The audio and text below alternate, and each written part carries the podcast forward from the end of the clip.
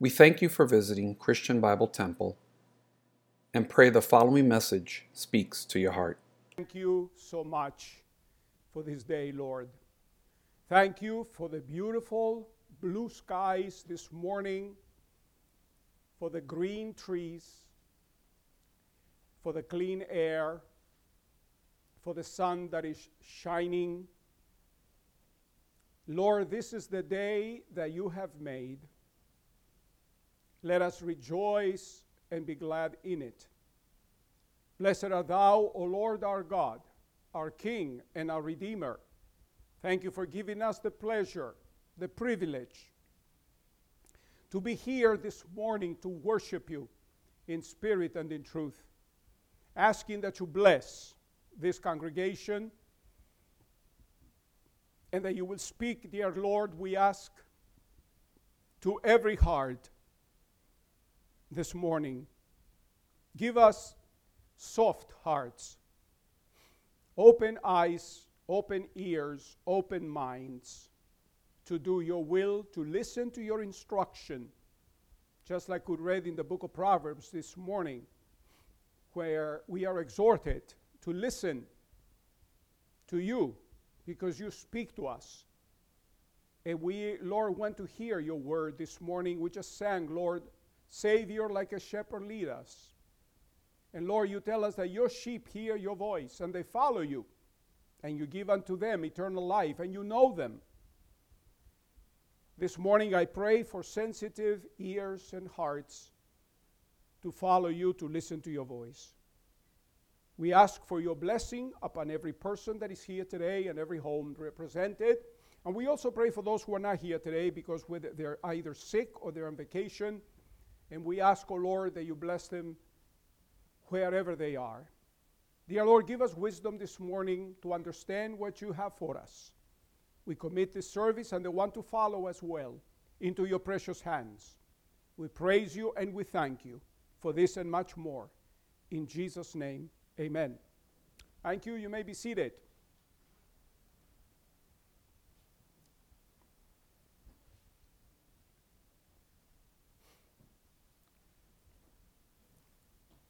Please open your Bibles to the book of Genesis, chapter six. Book of Genesis, chapter six. We go to verse eleven.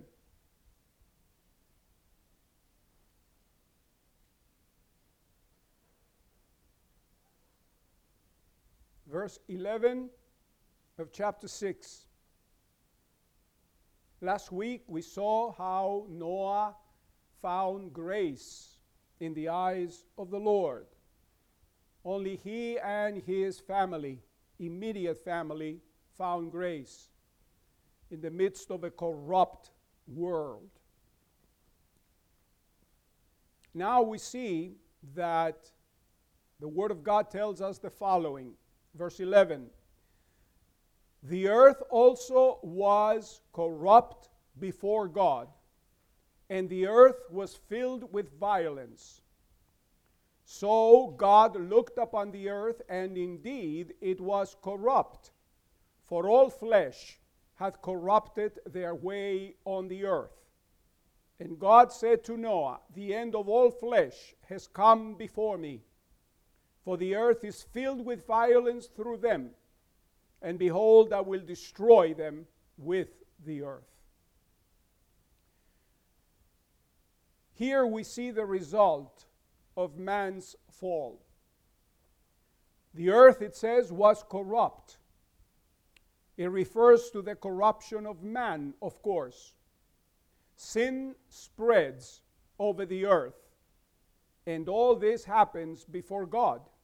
One evidence of sin is the violence it produces. And we can see that in our day today as well. Okay? God sees that the whole human race was corrupted. Now, thank the Lord, we still, in our day, we have people who love the Lord and they are not corrupted.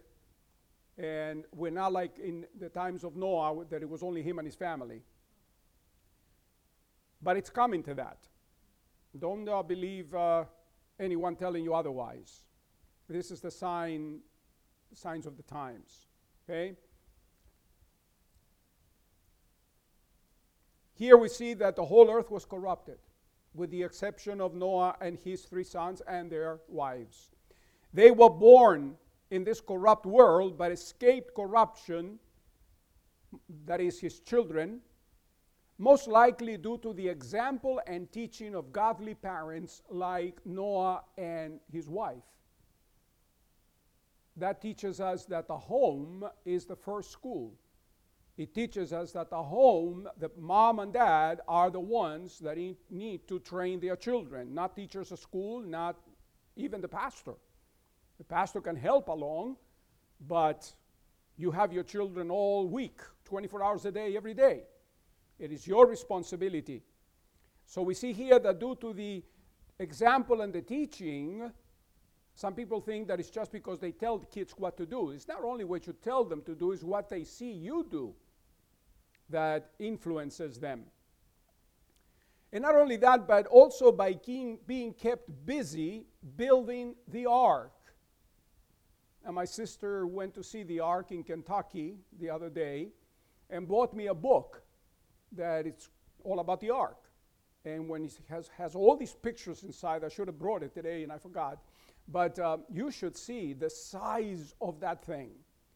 And when you look at it on the outside and on the inside, you realize that, wait a minute, yeah, there was room for all the animals. Not only for the animals, but for all the food they had to store for all the time the flood lasted, okay? And, uh, and then some. Uh, Anna told me, my sister, that there, I think there's seven, if I'm not mistaken, seven jumbo jets fit inside the ark. That's how big it is. And they have close-ups, and you see how they built it with the wood. Of course, we don't know what kind of wood. It was gopher wood. We don't know what kind of wood it was, but something similar to that. And the way it's built, oh my goodness, you know, it's unbelievable. So to build such a thing and not to have power tools like people have today, right? Electric saws and drills and whatever, you know, everything was by hand. It took them one hundred twenty years to do it, so they were busy preparing for the flood. Now, again, remember this. It had not rained ever before this. They had never seen water fall from the sky. And yet they believed God's word. Just like today, we never saw the Lord come back yet. But we believe he is coming. That's why he said, as in the days of Noah, so shall it be at the return of the Son of Man, meaning himself. So here we see they were preparing for the flood. Just like today, okay? Now, we have to be ready. Man had filled the earth. Of course, they had filled the earth. But because of sin, it was also filled with corruption. In Hebrew, the word corrupt means, guess what? The word corrupt means destroy. Okay? So to corrupt is to destroy. Instead of following God's way, they went their own way. Just like Isaiah says, all we like sheep have gone astray. We have turned everyone to his own way, and the Lord has laid upon him the iniquity of us all. And that's what you hear a lot today. I'm going to do it my way. Okay? I'm going to do it my way. It's my way or the highway. Well, no, it's either your way or God's way. Okay? Finally, they destroyed themselves. They corrupted and they destroyed themselves. They had a chance to repent. Did they ever? one hundred twenty years? Nobody can blame God for not being merciful and gracious. Okay? God, it says, looked upon the earth. Man does not look for God, but God looks on the earth still today.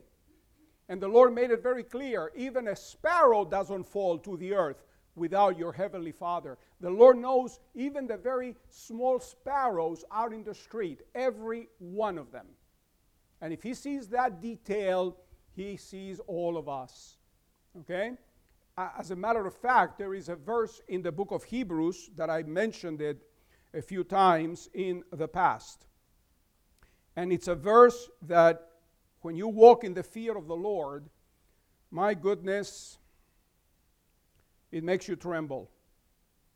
Because it says, and there is no creature, that includes all of us.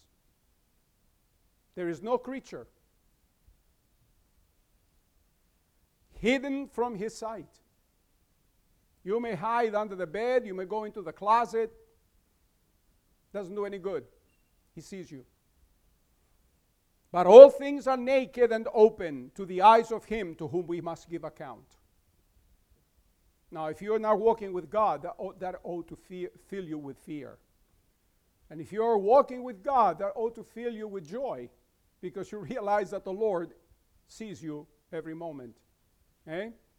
So see, because of all this corruption, judgment must fall from a righteous and holy God. And he reveals this directly to Noah. He tells him that the earth will be destroyed together with man. God communicates his plans to his children, not to the world. Why not? Because they would not listen. Okay? He tells him he was going to destroy the earth with man due to perversion. God decides when and how. If God decided such a catastrophe, it is because there was no hope that man would change for the better.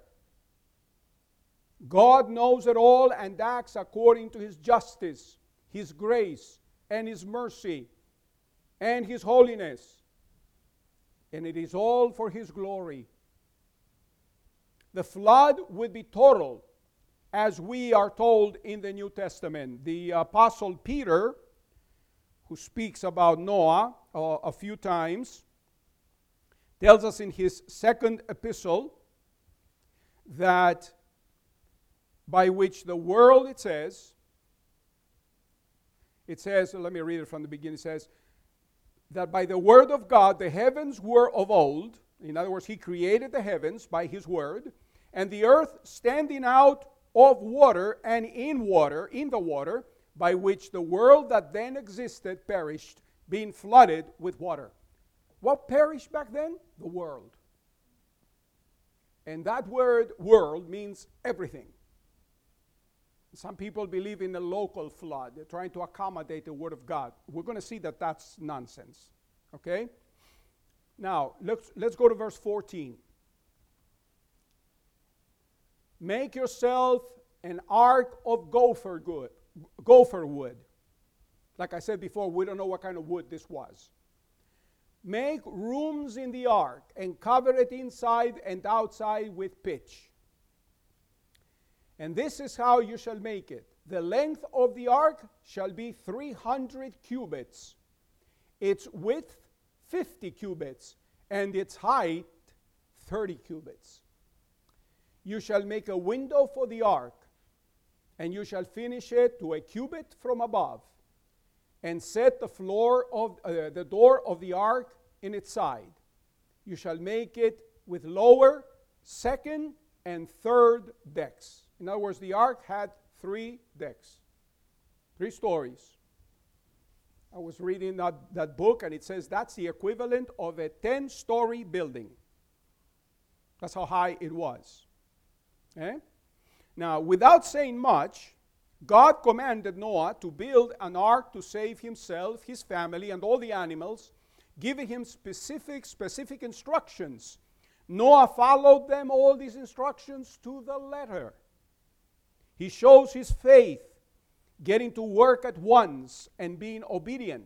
He does everything according to divine instruction. Imagine Noah saying, well, yeah, I know he said that, but let me see if I can do it better. I'll do it my way. No, Noah did everything exactly as God told him to do. When a person has faith in the Lord, acts a certain way, and his or her works demonstrate faith, demonstrate obedience, and demonst- demonstrate trust in the Lord. not his or her own understanding, and does it without questioning God. One thing is to ask questions to learn, and it's quite another to question, because when you question, there is an element of doubt there. And God says very clearly, without faith, it is impossible to please God. And it, he, he says that, the, the writer of Hebrews says that, exactly in the, in the uh, content of speaking about Noah. Okay? So here we see that Noah did not question God on anything. God didn't say at first, I'm going to bring a flood.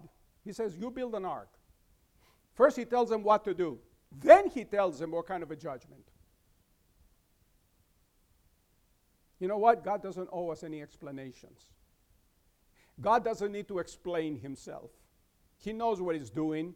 He, ha- he needs no counselors to tell him, you know, Lord, you need to do it this way. God is God. Okay? So Noah did not question God on anything and built this enormous vessel. It tells us the measurements, the equivalent of four hundred fifty feet long, seventy-five feet wide, and forty-five feet high, capable of floating without sinking. And this is truly marvelous. Do you know that until the late eighteen hundreds, no vessel was built of that size? This is a huge undertaking, okay? The building of the ark must have seemed ludicrous, ridiculous to his generation, since they had never seen any kind of flood or even rain. Because the Bible tells us that the, uh, the earth was watered with the dew that came from the ground, okay?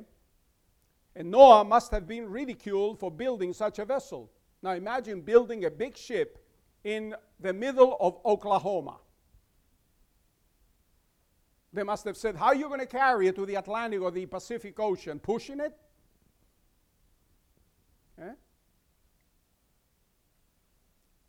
But Noah was divinely warned of things not yet seen.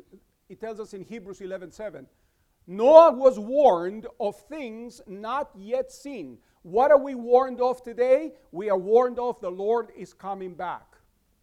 We haven't seen it, but we are warned. And when you tell that to people, they mock. Okay? He believed God's word and prepared, it says, an ark for the saving of his house. He was moved with godly fear, lest his household be swallowed up by the wickedness and ungodliness of the condemned world of his day. And let me add, the condemned world of our day. Noah made every provision to save his family from the, con- the, uh, the uh, corruption of the world of his time. And you parents need to do everything. And you who are already adults need to make sure that you live your lives and do everything possible to protect yourself from the corruption that exists in the world today. Okay? No doubt Noah must have begun building the ark soon after God's warning came, a work which lasted over a century preceding the flood. It's like if Noah had started building the ark in the year nineteen hundred and finished it today.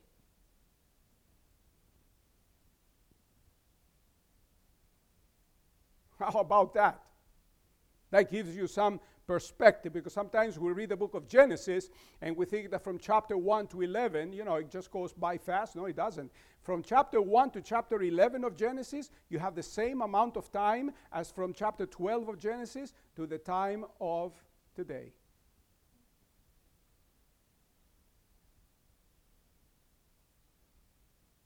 Is the Lord in a rush? He's got all the time in the world, right? Literally. Now, the people of his day had ample warning, both through Noah's preaching and example. But the ungodly leaders of their day, their politicians, assured them that such a thing would never happen. We're going to do We're going to be okay. Judgment, ha, ha, ha. Flood, what are you talking about? It has never rained. What are you talking about? Huh? And so they went on totally, un- they went on totally unconcerned, eating and drinking until the flood came and took them all away. Look at verse seventeen. And behold, I myself, now he tells them, I myself am bringing flood waters on the earth to destroy from under heaven all flesh in which is the breath of life. Everything that is on the earth shall die. Who's saying that? The Lord is saying that. Now God announces to Noah what kind of judgment he would use to put an end to man's wickedness. He would do it through a great flood. Now listen to this. The Hebrew word for flood right here is the word mabul.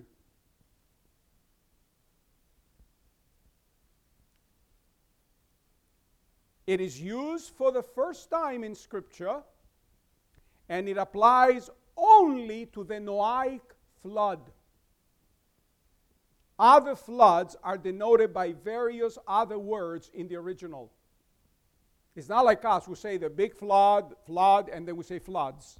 In Hebrew, it's not. The word mabul refers purely, exclusively for the Noahic flood. When you talk about other floods, it's a different word. Okay? And I'm going to show you here what I mean. This is the unique flood in all of history. Open with me one second to Psalm, Psalm twenty-nine. Psalm, the book of Psalms, Psalm twenty-nine.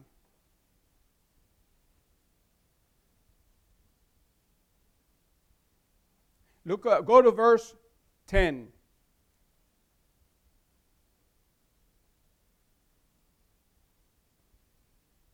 It says there, the Lord sat enthroned at the flood. It doesn't say a flood, but the flood, and it's with capital F. And the Lord sits king forever. Okay, the Lord sat enthroned at the flood, and the Lord sits as king forever. That is the only other place in the Bible where that word mabul happens. Every time it talks about the f- flood that came at the times of Noah, it uses the word mabul. And here in Psalm twenty-nine, it's referring to that flood. Okay?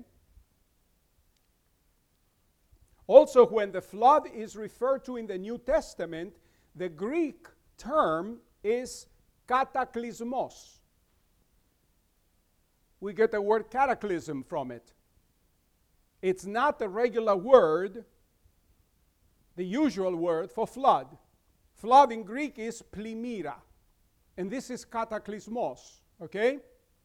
And that's the word used by the Lord Jesus Christ in Matthew twenty-four thirty-nine when he talks about the flood in, of the days of Noah, and also in Luke chapter uh, chapter tw- uh, seventeen, okay? So in Matthew twenty-four, when the Lord speaks in his sermon on the Mount of Olives,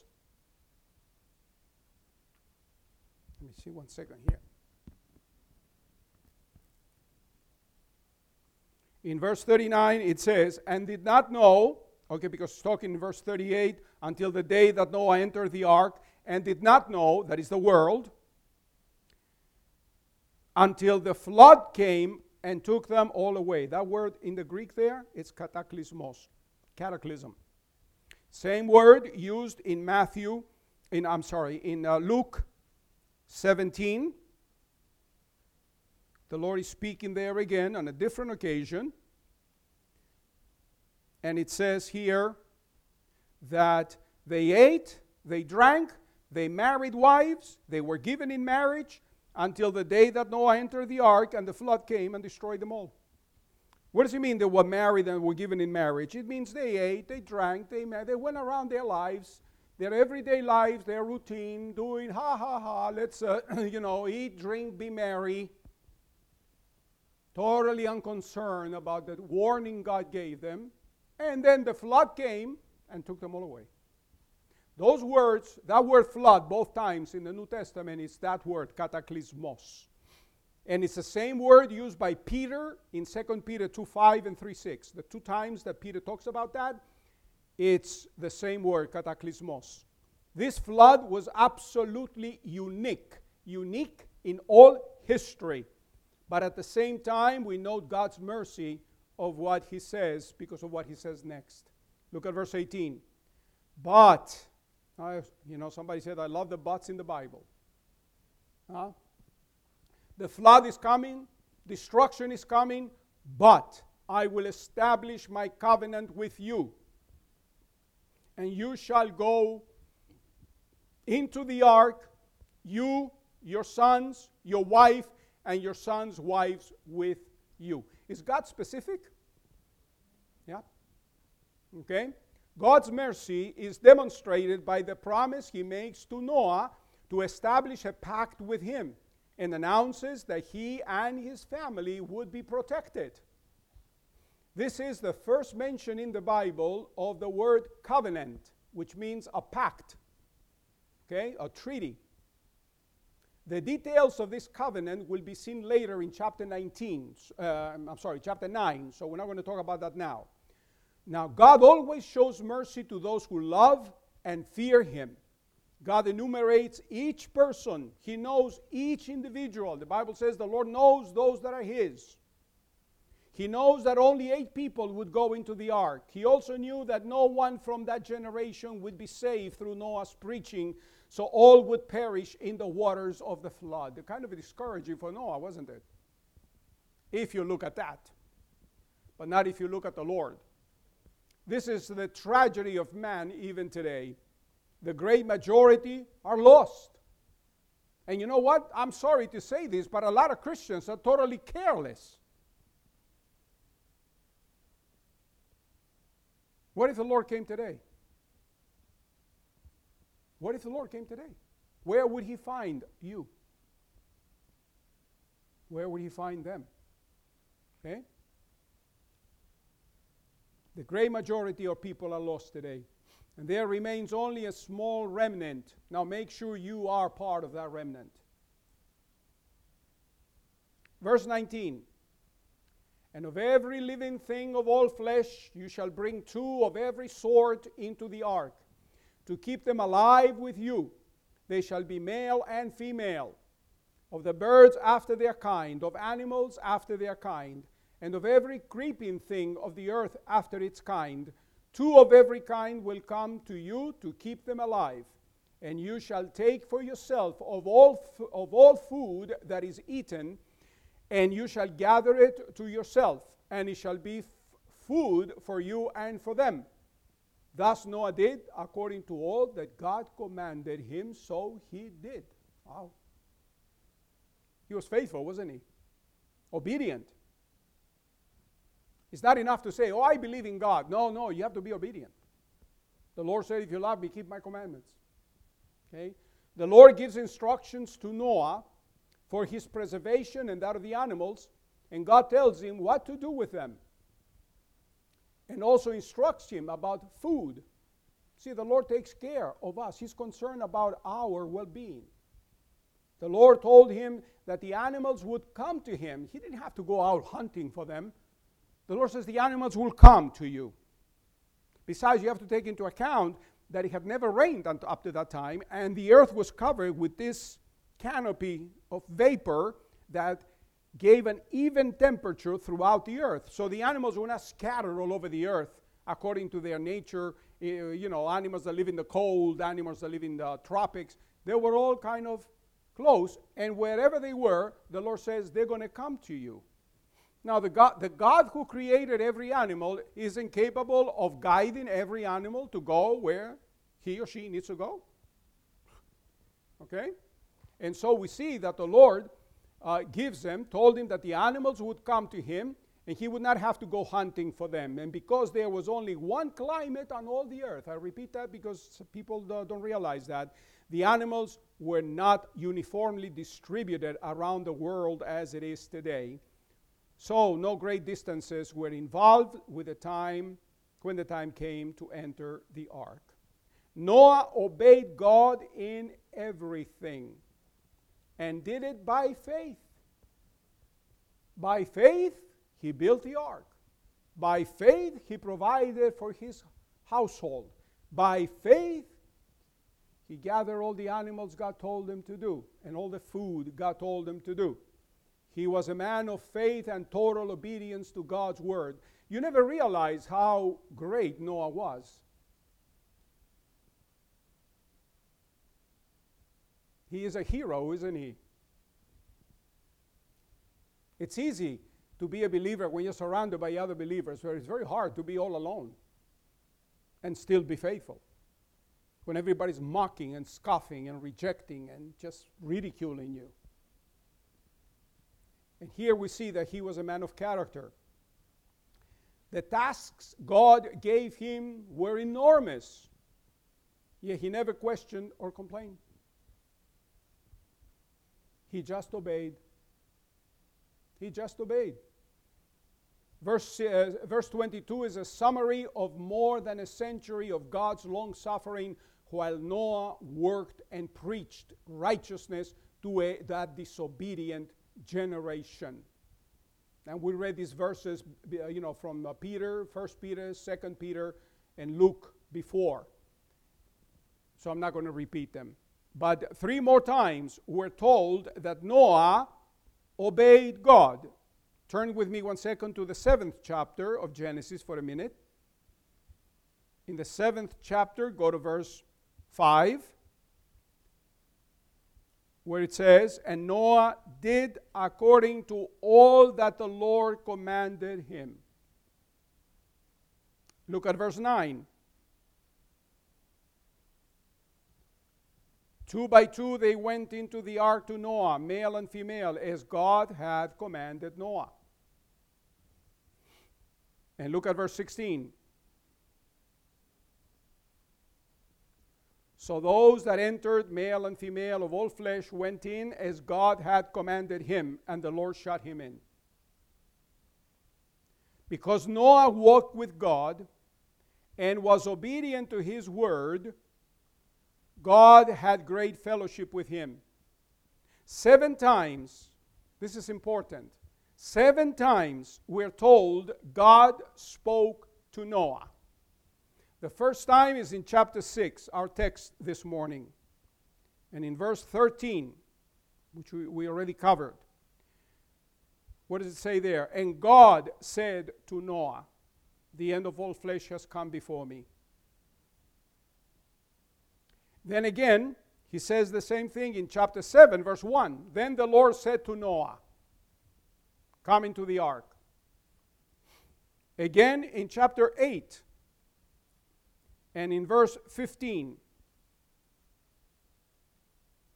"Then God spoke to Noah, saying, go out of the ark, you and your wife and your sons and their wives." Then again in chapter nine. Verse one, "So God blessed Noah and his sons and said to them, be fruitful and multiply and fill the earth." Same chapter nine, verse eight. "Then God spoke to Noah and to his sons with him." Verse twelve, "And God said, this is the sign of the covenant which I make between me and you." And then verse seventeen. "And God said to Noah, this is the sign of the covenant which I have established between me and all flesh that is on the earth." So, how many times did he speak to him? Seven times. That's what the Bible re- uh, uh, records. Seven times. Each time in fellowship and blessing to him and his family. In contrast to that, go back to Psalm twenty-nine.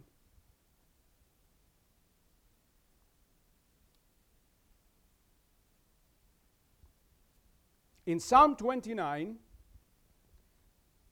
which deals with the Noahic flood, seven times the voice of the Lord thunders in majesty and judgment before the world which had rejected him. Look at uh, Psalm twenty-nine, verse three. The voice of the Lord is over the waters. The glory, the God of glory thunders. Look at verse four. The voice of the Lord is powerful. The voice of the Lord is full of majesty. Verse five. The voice of the Lord breaks the cedars. Yes, the Lord splinters the cedars of Lebanon. Look at verse seven. The voice of the Lord divides the flames of fire. Verse eight. The voice of the Lord shakes the wilderness. The Lord shakes the wilderness of Kadesh. In verse nine. The voice of the Lord makes the deer give birth and strips the forests bare. And in his temple everyone says glory. Seven times he thunders. Why? God thunders when man is disobedient. But when Noah, it doesn't say God thundered to Noah. It says that he spoke to Noah. Same way as with Elijah. Elijah felt the earthquake, saw an earthquake, saw the wind, saw the storm. But the voice of the Lord was not in those. The voice of the Lord was in the little soft breeze.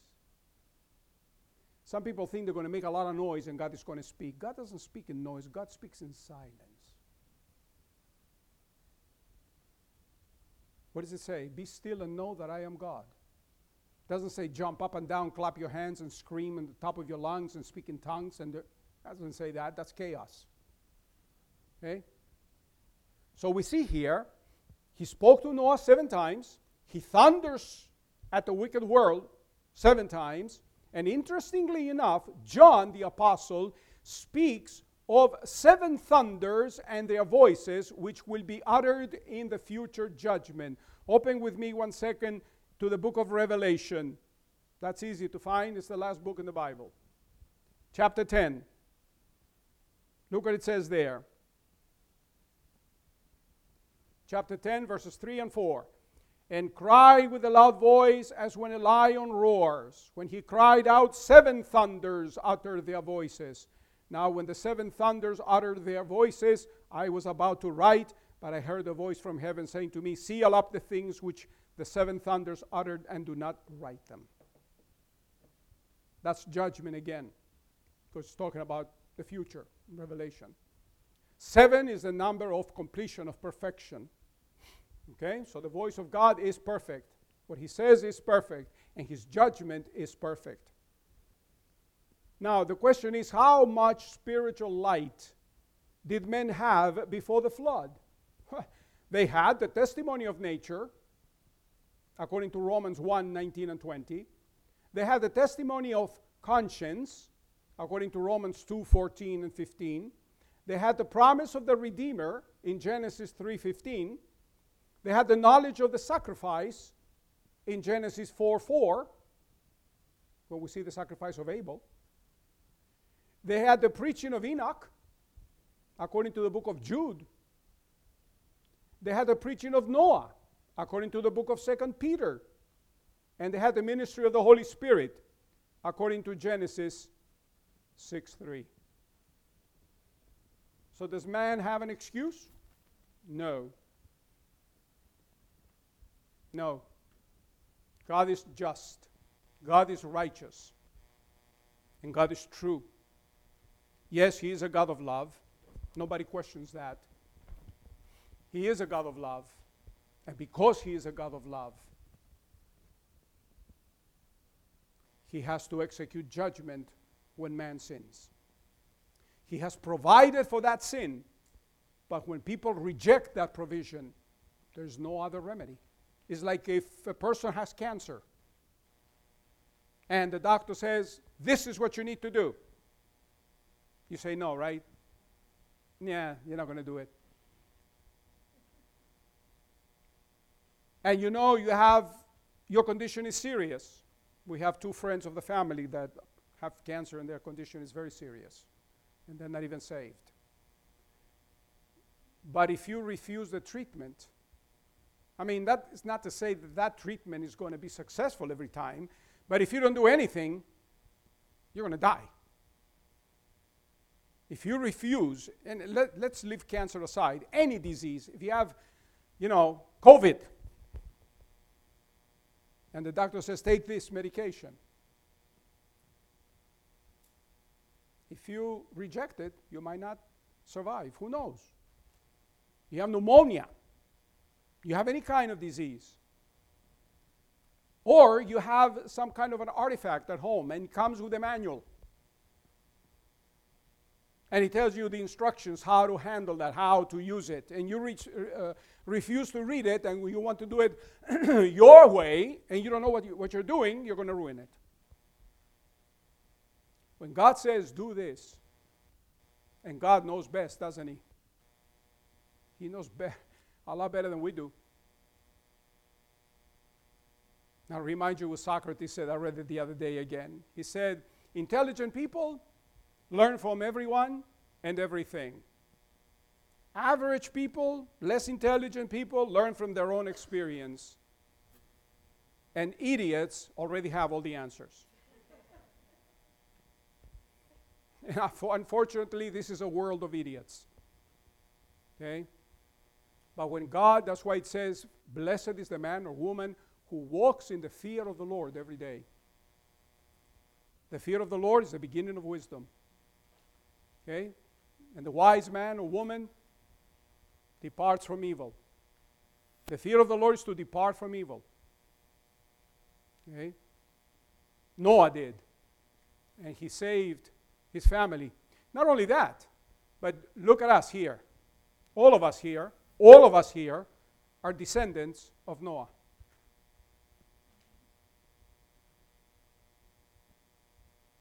He is the father of all nations. So how many races are there? See, but we have black and white and Indian and red and uh, Chinese. And those are ethnic groups.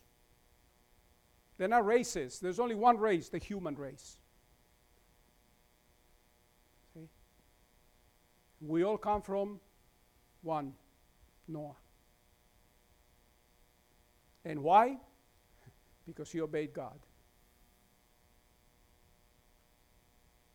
In the uh, next chapter, we're going to see more details about the flood, the judgment, how long it, it lasted and what happened, you know, what Noah did and his sons and all that. Uh, it's amazing how the book of Genesis is so true and so wonderful. It gives us information that the world doesn't know. And it totally rebukes and refutes these ev- uh, theories of evolution, okay? And it shows us that a, a holy God, when he speaks or when he says, is right. And we're going to talk about that next week. I hope you learned something today. Father in heaven, we thank you so much for this day. Thank you for your word. Thank you, Lord, for giving us the privilege of opening your word, to listen, to learn, to understand.